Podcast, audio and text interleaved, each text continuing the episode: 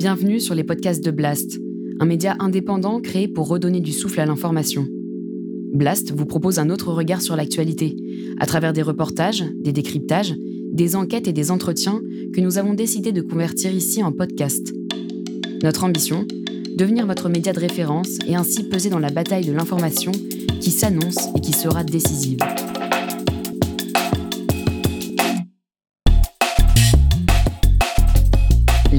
De Blast. L'économie. Avec Salomé Saké. instabilité géopolitique, crise de l'énergie, pénurie alimentaire, inflation. Le moins que l'on puisse dire, c'est que la situation économique se dégrade. We expect inflation to remain undesirably high for some time. Heureusement, euh, c'est triste à dire, mais euh, quand il y a une forte phase d'inflation, on s'en sort toujours avec une récession. L'inflation est au plus haut depuis 25 ans. On est loin d'en avoir fini avec l'inflation. Je n'arrive plus à vivre de mes, de, mes revenus. Sur le marché de l'électricité, le mégawattheure coûte 10 fois plus cher qu'il y a un an. Il n'y a que les gens riches qui peuvent faire le plein maintenant. On n'arrive pas à s'en sortir. Le 5 du mois, quand toutes mes factures, mon crédit maison est passé, il me reste zéro. Sur le plan politique, ces multiples crises inquiètent. Emmanuel Macron a débuté sa rentrée en parlant de point de bascule. Je crois pour ma part que ce que nous sommes en train de vivre est plutôt de l'ordre d'une grande bascule ou d'un grand bouleversement. Le haut commissaire au plan dit craindre la crise la plus grave que la France ait connue depuis la guerre. Alors la question se pose. Sommes-nous à l'aube d'une crise économique mondiale? Comment se traduirait une telle crise exactement et comment nous y préparer? Réponse tout de suite dans cette nouvelle émission économique pour Blast.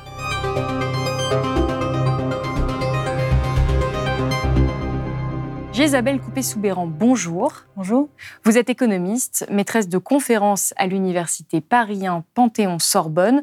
Vous enseignez l'économie monétaire et financière. Vous êtes une spécialiste des banques, de l'instabilité et de la régulation financière. Vous êtes co-rédactrice en chef de l'économie mondiale 2023 aux éditions La Découverte.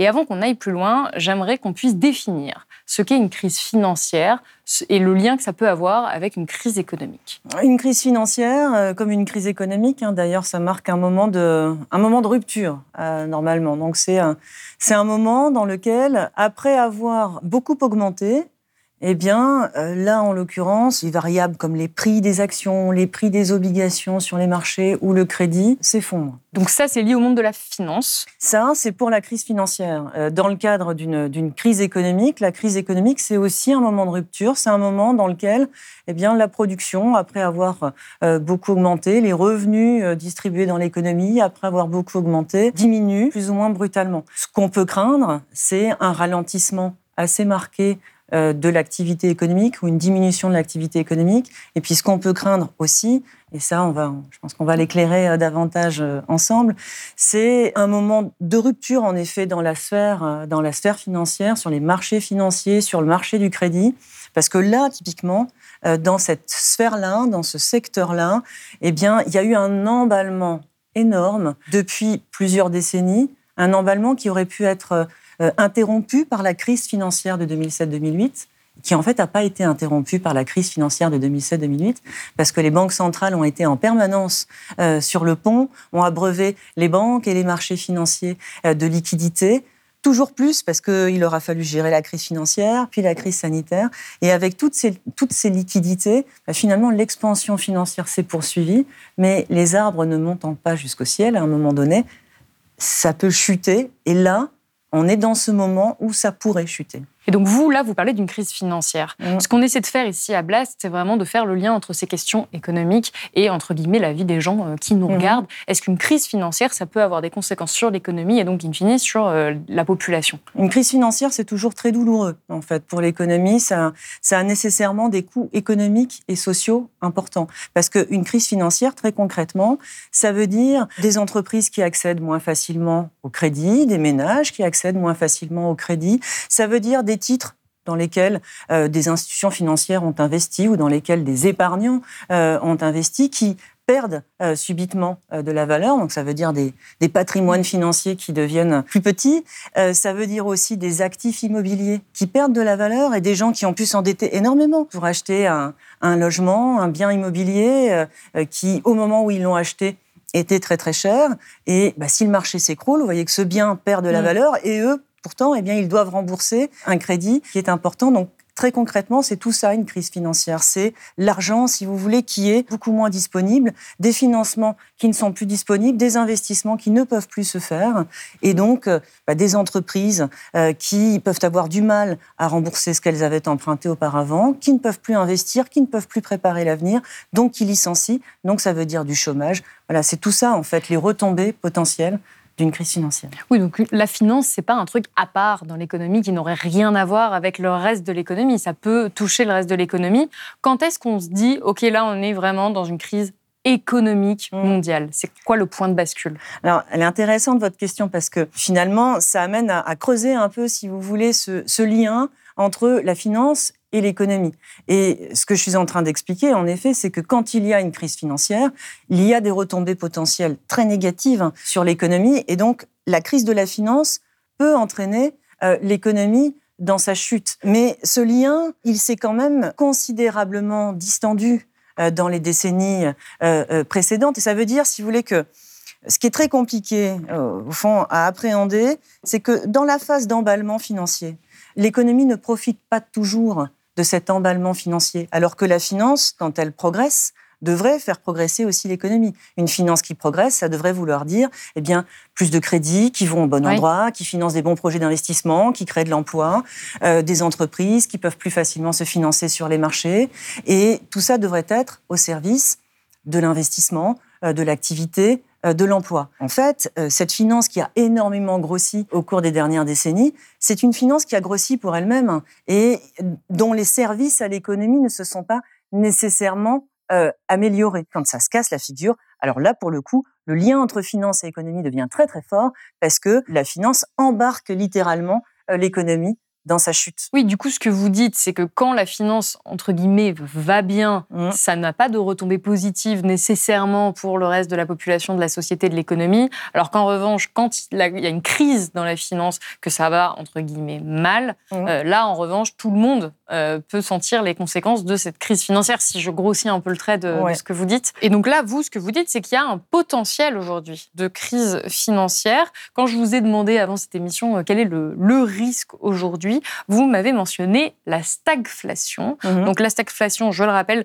euh, c'est lorsqu'on a de manière concomitante une croissance faible, c'est-à-dire qu'on produit, entre guillemets, euh, pas, euh, pas assez, pas beaucoup, en tout cas on n'est Mhm. pas forcément dans une croissance forte, et au même moment, on a de l'inflation, inflation qu'on connaît aujourd'hui. Mhm. Pourquoi est-ce que selon vous, c'est une mauvaise chose, et pourquoi est-ce qu'on risque, selon vous, ça aujourd'hui? Alors, on est en effet, à mon sens, hum, face à un risque de stagflation que vous venez de, mentionner, et à cela pourrait venir s'ajouter une crise financière.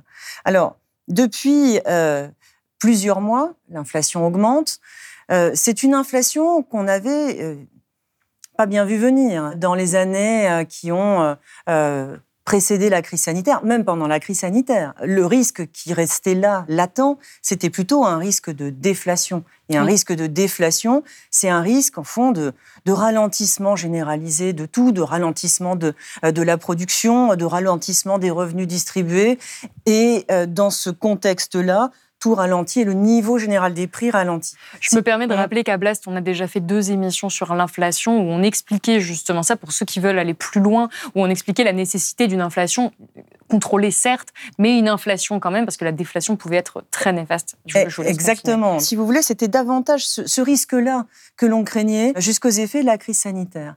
Et puis, vers la fin euh, de la crise sanitaire, avant euh, la guerre en Ukraine, et la guerre en Ukraine n'a fait que qu'accentuer en fait ces difficultés-là, mais même avant, eh bien, les prix de l'énergie et les prix des matières premières euh, se sont mis à augmenter assez fortement. Et ces évolutions ont tiré en fait le niveau général des prix. Et ce faisant, eh bien, une inflation est arrivée. Oui, c'est l'interprétation majeure qui est faite aujourd'hui. C'est qu'on dit en fait l'inflation est conjoncturelle, elle est liée au contexte. Alors, on va y revenir. Euh, Vous, vous n'êtes pas complètement d'accord avec ça. Moi, je suis pas tout à fait d'accord avec ça. En fait, alors le phénomène est compliqué à le À phénomène est analyser. compliqué à analyser. Et il y a beaucoup de facteurs, sans doute, à l'origine de cette inflation. Certes, si vous voulez, euh, il y a d'abord l'effet euh, des plans de relance. Donc des plans de soutien qui ont été indispensables pendant la crise sanitaire, qui, à certains endroits, ont plus cherché à soutenir les entreprises d'accord euh, Notamment en Europe, qui, à d'autres endroits, notamment aux États-Unis, ont euh, euh, davantage soutenu la demande, soutenu les ménages. Donc, ces plans de relance qui ont apporté un très fort soutien ont pu créer de la surchauffe à certains endroits, mais plus là où on a soutenu la demande que là où on a soutenu l'offre. D'accord Donc aux États-Unis, ça a pu créer en effet de la surchauffe. Ça, c'est un facteur conjoncturel de l'inflation. Il y a également eu, évidemment, du fait de la crise sanitaire, euh, une désorganisation euh, des chaînes de production avec de gros problèmes d'acheminement, de gros problèmes de, logistique qui ne se sont pas immédiatement résorbés. Et donc, ça veut dire, si vous voulez, que l'offre continuait d'être euh, finalement un peu en difficulté. La demande, à certains endroits, avait été assez largement soutenue. Donc ce désajustement entre l'offre et la demande, ça, ça crée de l'inflation. Donc ça, c'est la partie, c'est la partie conjoncturelle. Alors pourquoi on a de l'inflation ici en Europe? On a de l'inflation en Europe euh, parce que euh, il y a aussi des facteurs profonds, des facteurs plus structurels euh, qui viennent expliquer l'inflation. On a dit tout à l'heure, en fait, cette inflation, elle est venue essentiellement des prix de l'énergie, des prix des matières premières. Et ça, d'où ça vient? Là, euh, on touche à des causes, si vous voulez, qui sont justement plus structurelles, plus profondes. On touche à quoi? On touche à des problèmes énergétiques, des problèmes de mix énergétique, des problèmes que vous connaissez bien, dont vous parlez assez souvent. Un problème de dépendance excessive euh, aux, énergies, aux énergies fossiles. Ce problème de dépendance excessive aux énergies fossiles se traduit, si vous voulez, par une consommation trop importante d'énergie fossile, euh, alors même que c'est une ressource qui est de plus en plus limitée, bah, ça, ça met les prix en tension. Mais en tout cas, le problème de fond, c'est un problème de dépendance aux énergies fossiles, un problème de mix énergétique insuffisant, donc un problème qui finalement a trait au fait qu'on n'a pas réussi à effectuer une transition énergétique. Vous, vous faites vraiment le lien très ah souvent avec le réchauffement climatique et mm. l'économie. Pour vous, il faut surtout pas séparer les deux parce que ça va avoir des conséquences énormes en fait sur l'économie. Ça me semble essentiel et ce qui m'agace un peu d'ailleurs dans le débat là sur l'inflation. Euh, aujourd'hui, on entend assez souvent un raccourci qui consiste à dire ah mais cette inflation c'est aussi euh, une euh, une greenflation, d'accord Une inflation due à la transition écologique, au fait que si on veut changer nos modes de production, de toute façon, tout va coûter plus cher. Il faut s'habituer à cette inflation provenant de la transition écologique. Et moi, je réponds à ça, mais c'est pas la transition écologique là qui crée l'inflation. C'est l'absence de transition écologique. C'est l'absence de transition énergétique euh, qui sont à l'origine, en grande part, de cette inflation. Ça n'explique sans doute pas tout. Encore une fois, il y, a, vraiment conjugaison de facteurs. Mais ce sont des facteurs clés, et notamment dans la zone euro. Ce qui veut dire que l'inflation à laquelle nous sommes confrontés, c'est sans doute une inflation en partie et en grande partie structurelle, peut-être plus structurelle que conjoncturelle, et donc une inflation euh, contre laquelle euh, les banques centrales euh, vont avoir bien du mal à lutter parce qu'elles, elles peuvent lutter contre une inflation conjoncturelle, et encore, elles peuvent lutter contre une inflation conjoncturelle liée à un trop plein de monnaie dans l'économie, D'accord Ça, c'est leur job, ça, elles peuvent faire. Euh, mais en revanche, une inflation plus structurelle, c'est plus compliqué. Oui, alors là, peut-être qu'il y en a qui se demandent, mais pourquoi on parle d'inflation? On croyait qu'on allait parler de crise économique. En réalité, c'était vraiment important de définir ce qui est, selon vous, la cause ou les causes euh, de l'inflation, parce que c'est ça qui va permettre de comprendre la suite. Et vous avez commencé à l'évoquer, c'est le rôle des banques centrales, et en particulier pour nous, de la Banque centrale européenne face à cette inflation. Selon vous, c'est ça qui pourrait potentiellement créer une crise financière. Alors là, c'est un peu technique et j'espère que les gens qui nous regardent vont s'accrocher parce que c'est très important pour comprendre la suite. C'est que la Banque Centrale Européenne a rehaussé ce qu'on appelle les taux directeurs euh, récemment, donc de 0,5% euh, en juillet, puis de 0,75% en septembre. Ça pourrait même atteindre 2% en décembre selon la Banque de France. On a l'impression que c'est des petits pourcentages, mais en réalité, c'est colossal. Alors, je rappelle juste que les taux directeurs, le taux directeur, c'est le taux d'intérêt de la Banque Centrale Européenne, c'est le taux auquel elle va prêter aux établissements bancaires. Jusqu'à présent, et cette même ces, dernières dix dernières années, le taux mmh. était quasiment nul. Mmh. Et là maintenant, soudainement, on augmente les taux directeurs pour justement lutter contre cette inflation. Pourquoi c'est censé lutter contre l'inflation et est-ce que c'est efficace? Effectivement, donc euh, les, euh, les banques centrales, euh, ce sont les banques des banques. D'accord?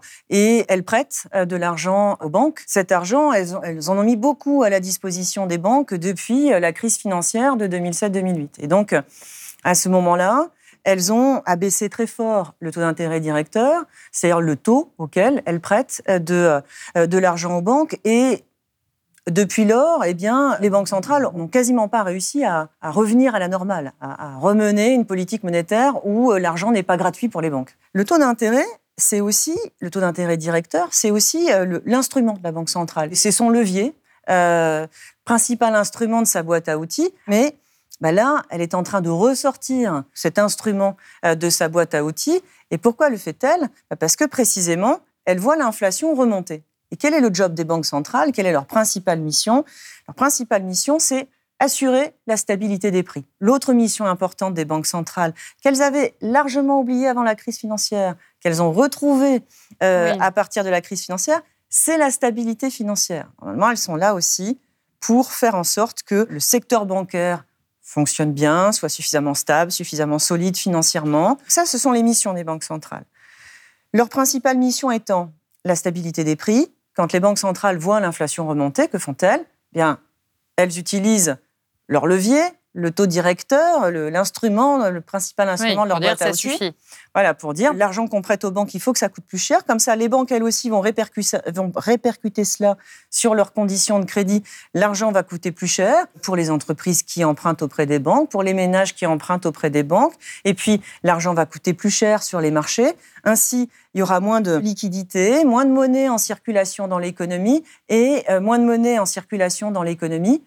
Eh bien, c'est censé permettre de réduire le niveau général des prix. Ça, c'est une doctrine. Hum économique. C'est-à-dire que c'est ce c'est un choix, c'est un choix politique qu'on fait aujourd'hui. Je me permets de renvoyer à quatre vidéos qu'on a fait à Blas. Déjà, c'est pas pour faire notre pub, mais c'est parce qu'en fait, on a vraiment développé ces sujets-là qu'on va pas avoir le temps de développer aujourd'hui sur les conséquences qu'ont pu avoir ce type de politique, euh, notamment pendant la crise financière, notamment sur la Grèce, sur le fait que ça a pu avoir des conséquences néfastes et que cette lutte contre l'inflation, d'en faire une priorité, c'est un choix politique. Vous, vous dites que ça pourrait potentiellement entraîner une récession pourquoi? Alors, en fait, quand euh, les banques centrales sont confrontées à une inflation qui accélère, comme celle d'aujourd'hui, et qu'elles décident donc de réagir à cela en augmentant euh, leur taux d'intérêt, leur hypothèse, c'est de dire bon, il faut qu'on ralentisse l'activité économique, il faut qu'on, diminue la quantité de monnaie en circulation dans l'économie, que l'économie euh, ralentisse, et ça permettra d'avoir moins d'inflation. Et donc, leur hypothèse, c'est que pour lutter contre l'inflation, il faut effectivement provoquer une récession. Récession, c'est, on rappelle, ralentissement de l'activité économique, voire... Euh, oui, euh, et c'est le voir, en fait, qui, est, euh, qui se produit généralement. C'est-à-dire qu'une récession, on peut voir ça comme un ralentissement, mais généralement, c'est une diminution de la production, une augmentation donc du chômage. c'est une, une, période de croissance négative sur plusieurs trimestres. C'est ça, on dit, c'est vrai qu'on dit croissance négative, c'est un terme hyper économique, ça a des conséquences extrêmement concrètes pour les gens qui sont dans ces zones-là et qui subissent ça. Vous dites, c'est plus de chômage, c'est peut-être une augmentation euh, de la pauvreté, de la précarité, s'il n'y a pas des politiques publiques euh, conséquentes mm. euh, pour soutenir les gens qui font face à ça. Donc quand on dit récession, ça peut être quelque chose d'extrêmement négatif ah pour la population. Et vous, vous dites, bon, ça peut finalement, cette augmentation des taux, ça va potentiellement entraîner une récession, voire c'est peut-être même certain. Mmh. Et c'est un choix que fait la Banque centrale pour surtout faire de la lutte contre l'inflation une priorité. Si c'est le prix à payer euh, de euh, la lutte euh, contre l'inflation et s'il est démontré que cette inflation est particulièrement nocive pour tous, mais encore plus pour les plus modestes, au fond, on pourrait se dire, bien, euh, elles ont raison. Oui, parce qu'on a un peu l'impression d'avoir le choix entre deux trucs. Enfin, la récession, on l'a dit, c'est un ralentissement, voire euh, négatif, euh, de, ou, qui peut avoir des conséquences terribles. Et en même temps, l'inflation, on est tous en train de la vivre maintenant. C'est terrible aussi de voir tous ces prix exploser comme ça, et ça a des conséquences sur le pouvoir d'achat. Exactement. Donc, ce que vous dites, c'est que ça pourrait éventuellement du coup être une bonne idée, mais pour ça, il faut que ça marche. Exactement. Ce serait une bonne idée si c'était la vraie solution face à l'inflation. Dans le cas de la zone euro, si l'inflation est plus structurelle, que conjoncturel. Qu'est-ce qui va se passer en fait au fur et à mesure que la Banque centrale européenne va augmenter son taux d'intérêt? Eh bien, au niveau de l'inflation, il va pas se passer grand-chose. C'est-à-dire que l'inflation va soit rester à un niveau élevé, soit va continuer d'augmenter parce qu'on n'aura pas agi sur les facteurs euh, explicatifs de l'inflation. On n'aura pas euh, changé le mix énergétique, on n'aura pas lutté contre le dérèglement climatique avec simplement cette hausse euh, de taux d'intérêt directeur. Donc, ça ne fera rien. Si on résume, là, on risque un espèce de combo perdant où on aurait inflation qui reste, mmh. plus récession, ce qui fait que c'est un désastre et on arrive au point où, encore une fois, c'est un peu long à expliquer, mais c'est vraiment important pour comprendre les mmh. mécanismes. On arrive au point où là, c'est euh, catastrophique pour les ménages. Alors, c'est combo perdant. Euh, et euh, il nous manque même un élément, en fait, dans ce combo. Au cours des décennies précédentes, énormément de liquidités sur les marchés déversées par les banques centrales. Ces liquidités, elles ont servi à acheter, suracheter les actifs financiers. Et là, les bulles, elles se sont formées partout, en fait, du fait de euh, l'abondante liquidité déversée par les banques centrales. Ça s'est formé sur les marchés d'actions, mais ça s'est formé bien sûr aussi sur les marchés d'obligations, là où les banques centrales sont allées acheter beaucoup de titres. Et le fait que le taux d'intérêt remonte, que l'argent ne soit plus gratuit, que l'argent tout à coup coûte cher et que ceux qui en ont emprunté beaucoup quand il était gratuit, eh bien, vont devoir le rembourser maintenant qu'il est plus cher. Tout ça peut se traduire en effet par une formidable crise financière. En fait, là, quand on vous écoute, on a l'impression qu'il y a vraiment tous les ingrédients de la recette de la crise euh, financière et potentiellement économique euh, derrière. Quelle retombée ça, ça pourrait avoir sur, encore une fois, euh, les gens qui nous regardent. Mais même moi, en tant que citoyenne, c'est une question que je me pose. Si demain, il y a une, grosse crise financière et économique, comme euh, vous, vous dites que c'est possible, et vous n'êtes pas la seule, il y a quand même d'autres économistes qui soutiennent euh, cette lecture-là, aujourd'hui, de la situation économique, qu'est-ce qui se passe? Alors, concrètement, pour les gens, quand on est dans une situation de crise financière, qu'est-ce que ça veut dire? Ça veut dire que, d'abord, s'ils veulent faire un crédit, ce sera plus compliqué. Et quand, en fait, on est obligé de vivre à crédit, eh bien, euh, pour des, des, gens qui ont déjà du mal à vivre euh, finalement de leur salaire, tout devient plus compliqué. Si on regarde tranche de personnes qui sont moins obligées de vivre à crédit et qui ont de l'épargne, l'épargne généralement euh, pour des gens pas riches mais qui vivent confortablement, classe moyenne, l'épargne c'est beaucoup d'assurance vie. C'est le placement préféré des Français. Eh bien, s'il y a une crise financière, la valeur des titres financiers, des actifs financiers chute, et donc ça veut dire que la valeur de votre, euh, de votre assurance vie chute également. D'accord? Donc ça veut dire bah, qu'on est euh, moins riche, si vous voulez, on est euh, moins riche de ce qu'on possédait financièrement. Si on est propriétaire d'un bien immobilier, eh bien une crise financière, ça va souvent de pair avec une crise immobilière. D'accord? Et donc, ça veut dire que bah, ce, ce, bien immobilier qu'on avait acheté à un certain prix, on ne pourra pas le revendre au même prix. Il aura euh, vu sa valeur euh, chuter entre-temps. Donc c'est ça très concrètement, une crise financière. Et puis ça veut dire également au niveau des entreprises, des entreprises qui ont des difficultés de financement, qui du fait des répercussions négatives de la crise sur l'économie ont un carnet de commandes qui s'atrophie, qui sont obligés de licencier. Voilà, et là on tombe, si vous voulez, dans les coûts un peu plus euh, économiques, macroéconomiques d'une euh, d'une crise, avec euh, ses retombées en termes de, chômage, notamment. Une, généralement, une, une, crise financière, ça se traduit par plusieurs points de chômage en plus. Donc c'est quoi? C'est une augmentation de la, de la précarité, de la pauvreté? Pour une partie de la population? Oui, c'est une augmentation de la pauvreté, de la précarité, c'est euh, euh, une perte de richesse, c'est euh, une perte de capacité de production. Très souvent, quand on a une, une, crise financière, il y a une perte de capacité de production et on a du mal, après la crise, à retrouver la tendance d'avant-crise. Donc, c'est très appauvrissant, en fait, une, euh, une crise financière. Et quand on parle de crise financière, de crise donc économique, encore une fois, que ça peut entraîner, bah, moi, instinctivement, je pense au Liban, mm-hmm. par exemple, qui vit une situation absolument euh, dramatique. Je ne sais pas si on peut comparer la France avec le Liban, parce que c'est quand même vraiment pas la même structure euh, mm-hmm. économique et pas la même histoire. Mais on pense aussi à la Grèce, dans un passé plus lointain, mm. où euh, là, vraiment, c'était, euh, on pouvait plus payer les retraites. Il y avait une forme d'État, euh, alors pas en faillite, mais en tout cas qui a dû mettre en place des, mesures d'austérité qui ont eu des conséquences absolument dramatiques pour la population. Est-ce que ça, c'est possible en France? Tout dépend, si vous voulez, comment on va répondre à, à la situation, à la situation actuelle. Ce qui serait pire que tout, c'est que, constatant l'augmentation des taux d'intérêt, on se dise oh ben ça va être dramatique du fait des niveaux de dette, ce qui est pas faux hein, d'ailleurs, et qu'on réponde à cela euh, par une, euh, par une politique budgétaire qui soit austéritaire. Ce serait le drame absolu. S'il y a de l'austérité qui vient s'ajouter euh, dans, dans la situation actuelle, on aura finalement tout fait à l'envers. Parce que ce qu'il nous faut aujourd'hui, c'est de la stabilité financière, de la stabilité économique. Et ce qu'il nous faut, c'est refonder des modèles, euh, des modèles d'activité pour que on ne soit plus en prise avec un tel dérèglement mm. climatique, pour que on soit plus dans des logiques euh, de, de production d'énergie avec des fossiles. Donc, il nous faut préparer l'avenir en investissant massivement dans la transition écologique, dans la transition énergétique. Pour ça, il faut vraiment des investissements d'avenir. Il faut que le, dans le secteur privé, il y ait des investissements, que dans le secteur public, il y ait énormément d'investissements. Oui, pour vous, ça passe vraiment, parce que là, on parle beaucoup de tous les, potentiels problèmes qui vont nous mm. arriver dessus. Mm. Euh, il y a aussi des solutions. Vous, vous mm. mettez en lumière des solutions. Pour vous, ça passe par des politiques euh, budgétaires d'investissement et surtout pas d'austérité. Euh, ici à Blast, on a quand même suivi de très près la politique d'Emmanuel Macron ces cinq dernières années. Uh-huh. Alors, à part euh, vraiment l'espèce de parenthèse de, de, de, la pandémie où il y a eu euh, le, fameux quoi qu'il en coûte qui était à destination des entreprises, c'était plutôt une politique d'austérité dans l'ensemble. C'était en tout cas une politique de réduction des, des, budgets publics. Il y a eu le rapport Arthuis qui était paru en 2021, si je ne m'abuse, qui laissait présager un retour de, l'austérité budgétaire. Pour vous, là, on est sur quelle pente aujourd'hui? Est-ce qu'on va plus être dans de l'investissement? Euh, C'est Quels sont les signaux politiques? En fait, euh, euh, même pendant la période du quoi qu'il en coûte, en effet, on a plutôt été sur des mesures d'urgence et des mesures d'urgence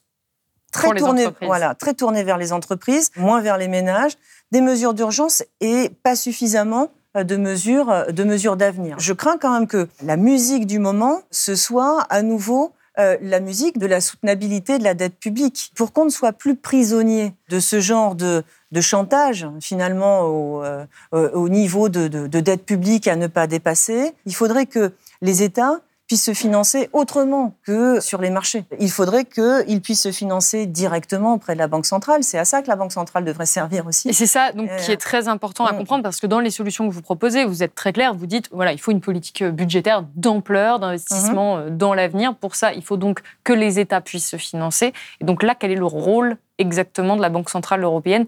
Qu'est-ce que vous attendez, vous, aujourd'hui, de la Banque Centrale Européenne pour éviter cette fameuse euh, stagflation euh, et potentiellement crise financière puis économique?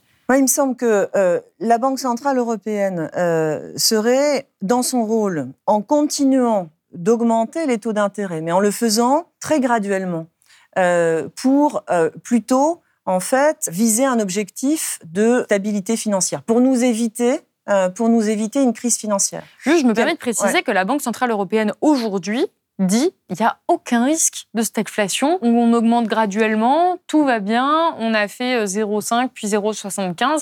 Euh, la Banque Centrale Européenne récuse finalement ce que, ce que vous, vous dites. Oui, enfin, la Banque Centrale Européenne est forcément obligée d'être un peu dans la méthode Coué. Toutes les banques centrales font ça, il en va de leur crédibilité. Elles sont obligées de dire que ce qu'elles vont faire, ce qu'elles font, va marcher. Et si, et si elles veulent d'ailleurs influencer euh, positivement les anticipations euh, des investisseurs sur le marché, et les, influencer les anticipations d'ailleurs, c'est important pour arriver à agir sur l'inflation, ce qu'elles sont capables de nous dire dans un petit exercice de transparence quand même, c'est que euh, ça, va, provoquer une récession et c'est le prix à payer en fait. Pour elles, la récession, c'est le prix à payer de l'inflation. Donc ça, elles nous le disent quand même. Mais elles font comme si euh, ça allait marcher. 100% sûr. Voilà, au niveau de l'inflation. Moi, il me semble que la hausse des taux ne va pas réussir à venir à bout de cette inflation qui est structurelle. En revanche, il me semble, si vous voulez, qu'on on ne peut pas dire qu'on n'a pas besoin d'une augmentation des taux d'intérêt. Je pense qu'il faut quand même qu'elle remonte le taux d'intérêt, mais graduellement, du point de vue euh, de la, de la stabilité financière, pour éviter une formidable crise financière. Et ensuite, eh bien, est-ce qu'elles peuvent faire quelque chose contre l'inflation? Il me semble que ce sont plutôt les autorités budgétaires et fiscales qui peuvent faire quelque chose euh, contre l'inflation du moment, en étant justement très actives dans euh, euh, l'investissement pour améliorer le mix énergétique, pour lutter contre le dérèglement climatique, puisque ce sont là les facteurs profonds de l'inflation. Et pour ça, il faut leur prêter. C'est ça que vous dites, vous. Et pour ça, il faut des modes de financement adaptés. Donc, les États aujourd'hui, comment se financent-ils? En empruntant sur les marchés. Le problème, les taux d'intérêt remontent. Alors, euh, on pourrait penser à des alternatives. Elles sont interdites, euh, ces alternatives. Mais euh, pourquoi, au fond, est-ce qu'on ne rétablirait pas la possibilité pour les États de la zone euro d'emprunter directement auprès de la Banque centrale? Les gens ne s'en rendent pas forcément compte, donc je, mm. tiens à le souligner. Ce que vous dites, c'est une forme de révolution économique. Ce que vous proposez, c'est pas du tout ce qui est fait aujourd'hui. Ça va à l'encontre de la doctrine actuelle. On ne peut pas juste dire OK, on se met à emprunter auprès de la Banque Centrale Européenne. Ce que vous proposez, ça demande de changer de logique économique, si j'ai, enfin, Alors, à mes yeux en tout cas. C'est vrai que la, la, la doctrine actuelle, c'est la doctrine du marché. Euh, euh, partout pour tout. Donc euh, c'est aussi la doctrine du marché pour le financement des États et donc pour le financement de la dépense publique. D'accord?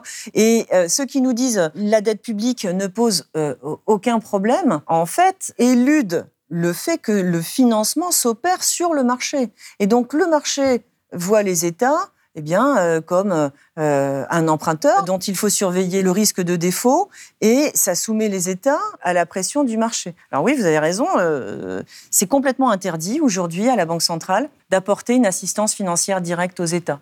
Donc c'est ça qu'il faudrait changer.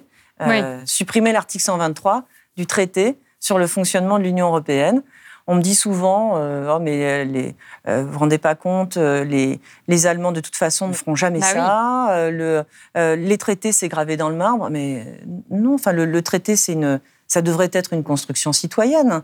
Euh, c'est pas. Voilà, on revient vraiment sur la question de l'Union européenne, mm. qui est un très vaste sujet. En tout cas, on comprend en vous écoutant qu'il faudrait, euh, voilà, en quelque sorte, changer euh, de logique. En tout cas, changer profondément nos institutions aujourd'hui, mm. si on veut être capable, selon vous, de faire face aux crises qui arrivent. C'est pas forcément ce qui est prévu là actuellement. Ils sont pas vraiment sur cette pente-là, donc encore une fois, c'est une question aussi euh, peut-être citoyenne. Mmh. On, voit cette situation, on vous écoute euh, pendant euh, une demi-heure, une heure, on se dit ok, c'est quand même pas, enfin c'est quand même un peu un peu stressant. Mmh. Qu'est-ce qu'on peut faire nous en tant que, que citoyen, citoyenne, euh, à quoi on doit s'attendre? Qu'est-ce qu'on fait avec notre argent? Euh, mmh. comment, euh, comment on se prépare en fait à cette potentielle crise? Ça va peut-être pas vous plaire comme réponse, mais j'ai envie de vous dire, en fait, il faut justement qu'on veuille ces changements profonds. Parce que je pense qu'en tant que citoyen, il nous faut vouloir absolument ces changements profonds, parce qu'il n'y a qu'avec ces changements profonds qu'on arrivera à refonder notre modèle économique, notre modèle de société, et que on se débarrassera finalement de ce chemin désastreux qu'on emprunte depuis des décennies où s'enchaîne, où on va de crise, où on va de crise en crise. Donc, je, crois que la meilleure façon de se préparer, c'est de vouloir ces changements profonds, de vouloir, par exemple, eh bien, que le traité sur le fonctionnement de l'Union européenne euh, évolue, euh, que nos États se financent différemment, que euh, la monnaie change, que la monnaie soit davantage au service du bien commun il nous faut vouloir ces changements profonds. Parce que la réponse plus concrète que vous attendiez peut-être, qui est bah, qu'est-ce que je fais alors si le prix de mon logement euh, va, baisser Il bah, faut peut-être que je prenne les devants, il faut peut-être que je le vende. Ben oui, mais si je le vends, et si tout le monde fait comme ça, eh bien ça baisse encore plus. Et c'est pareil sur les marchés. Si mm. on craint que euh, le prix des actions baisse et que euh, on panique et on vend maintenant, on alimente la baisse. Si, parce qu'il y a de l'inflation, je me dis, ah bah demain, euh, le, prix des pâtes, le prix du sucre, le prix de la farine va être beaucoup plus élevé, euh, je me précipite au, supermarché et je fais des stocks, bah, j'alimente la hausse des prix. En fait, il faut, on est obligé de faire face à cette crise collectivement. Ça passe par euh, une appréhension aussi de ces enjeux économiques. Si je vous comprends bien, il faut que les citoyens se saisissent collectivement de ces enjeux. Ça passe par bah, s'informer aussi mhm. sur ces questions-là pour mieux les comprendre. Et après, c'est quoi? C'est de l'engagement citoyen, c'est du vote, de la manifestation, du, Mm. toutes les formes d'engagement citoyen qui existent. Mm-hmm. Pour vous, aujourd'hui, c'est la meilleure façon finalement de se préparer face ces crises. Oui, je crois, parce que si on s'y prépare d'une manière euh, euh, strictement individuelle, en, paniquant, en faisant, ces petits, en faisant ces petits stocks, en vendant ce dont on pense que ça, va baisser, euh, etc., eh bien, on précipite les difficultés, on précipite, on précipite la crise. Donc il nous faut de grands changements collectifs décidés de la façon la plus démocratique qui soit, mais il nous faut, je pense, refonder profondément nos sociétés. Et ça passe par des changements euh, que le grand public a parfois du mal à appréhender, c'est sûr, mais ça passe vraiment euh, par des changements au niveau financier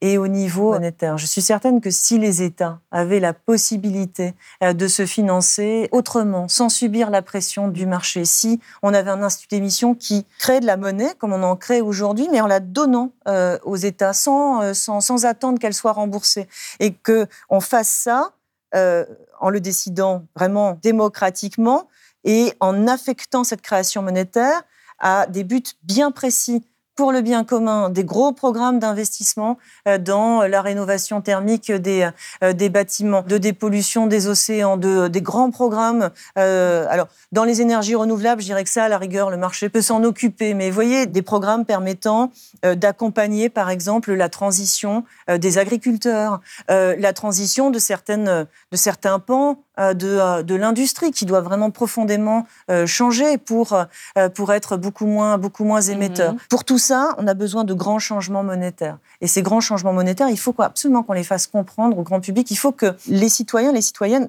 comprennent le pouvoir de la monnaie et le pouvoir de la finance. Ce pouvoir-là, je dirais, a été mis au service de quelques-uns jusqu'à présent. C'est un pouvoir qui peut devenir un pouvoir très positif c'est quelque chose qui peut être un pouvoir d'agir et un pouvoir de, transformation de nos sociétés. Voilà, c'est le, vaste programme. Eh écoutez, merci beaucoup, Isabelle Coupé-Soubéran, d'avoir été avec nous sur le plateau de Blast. C'est la fin de cette émission. Merci à vous. Vous l'aurez compris, la situation économique actuelle est extrêmement instable et la Banque Centrale Européenne fait des choix controversés, contestés par une partie des économistes comme Isabelle Coupé-Soubéran. J'espère que cet entretien aura pu vous éclairer sur cette période sombre. L'avenir est vraiment difficile à anticiper dans ces conditions. Alors à Blast, nous essayons de vous proposer des lectures différentes afin que vous puissiez vous faire votre propre avis. Si vous avez aimé ce podcast, s'il vous a été utile, n'oubliez pas de nous mettre des étoiles ou de le partager autour de vous ou sur vos réseaux sociaux. Blast est un média indépendant, et si tous nos contenus sont en libre accès, c'est grâce au soutien financier de nos blasters et abonnés. Pour nous soutenir, faire un don unique ou mensuel, rendez-vous sur blast-info.fr/soutenir. Blast, c'est aussi une web télé disponible sur YouTube et PeerTube et présente sur tous les réseaux sociaux. Alors suivez-nous pour ne rien rater de nos contenus et abonnez-vous à notre chaîne YouTube.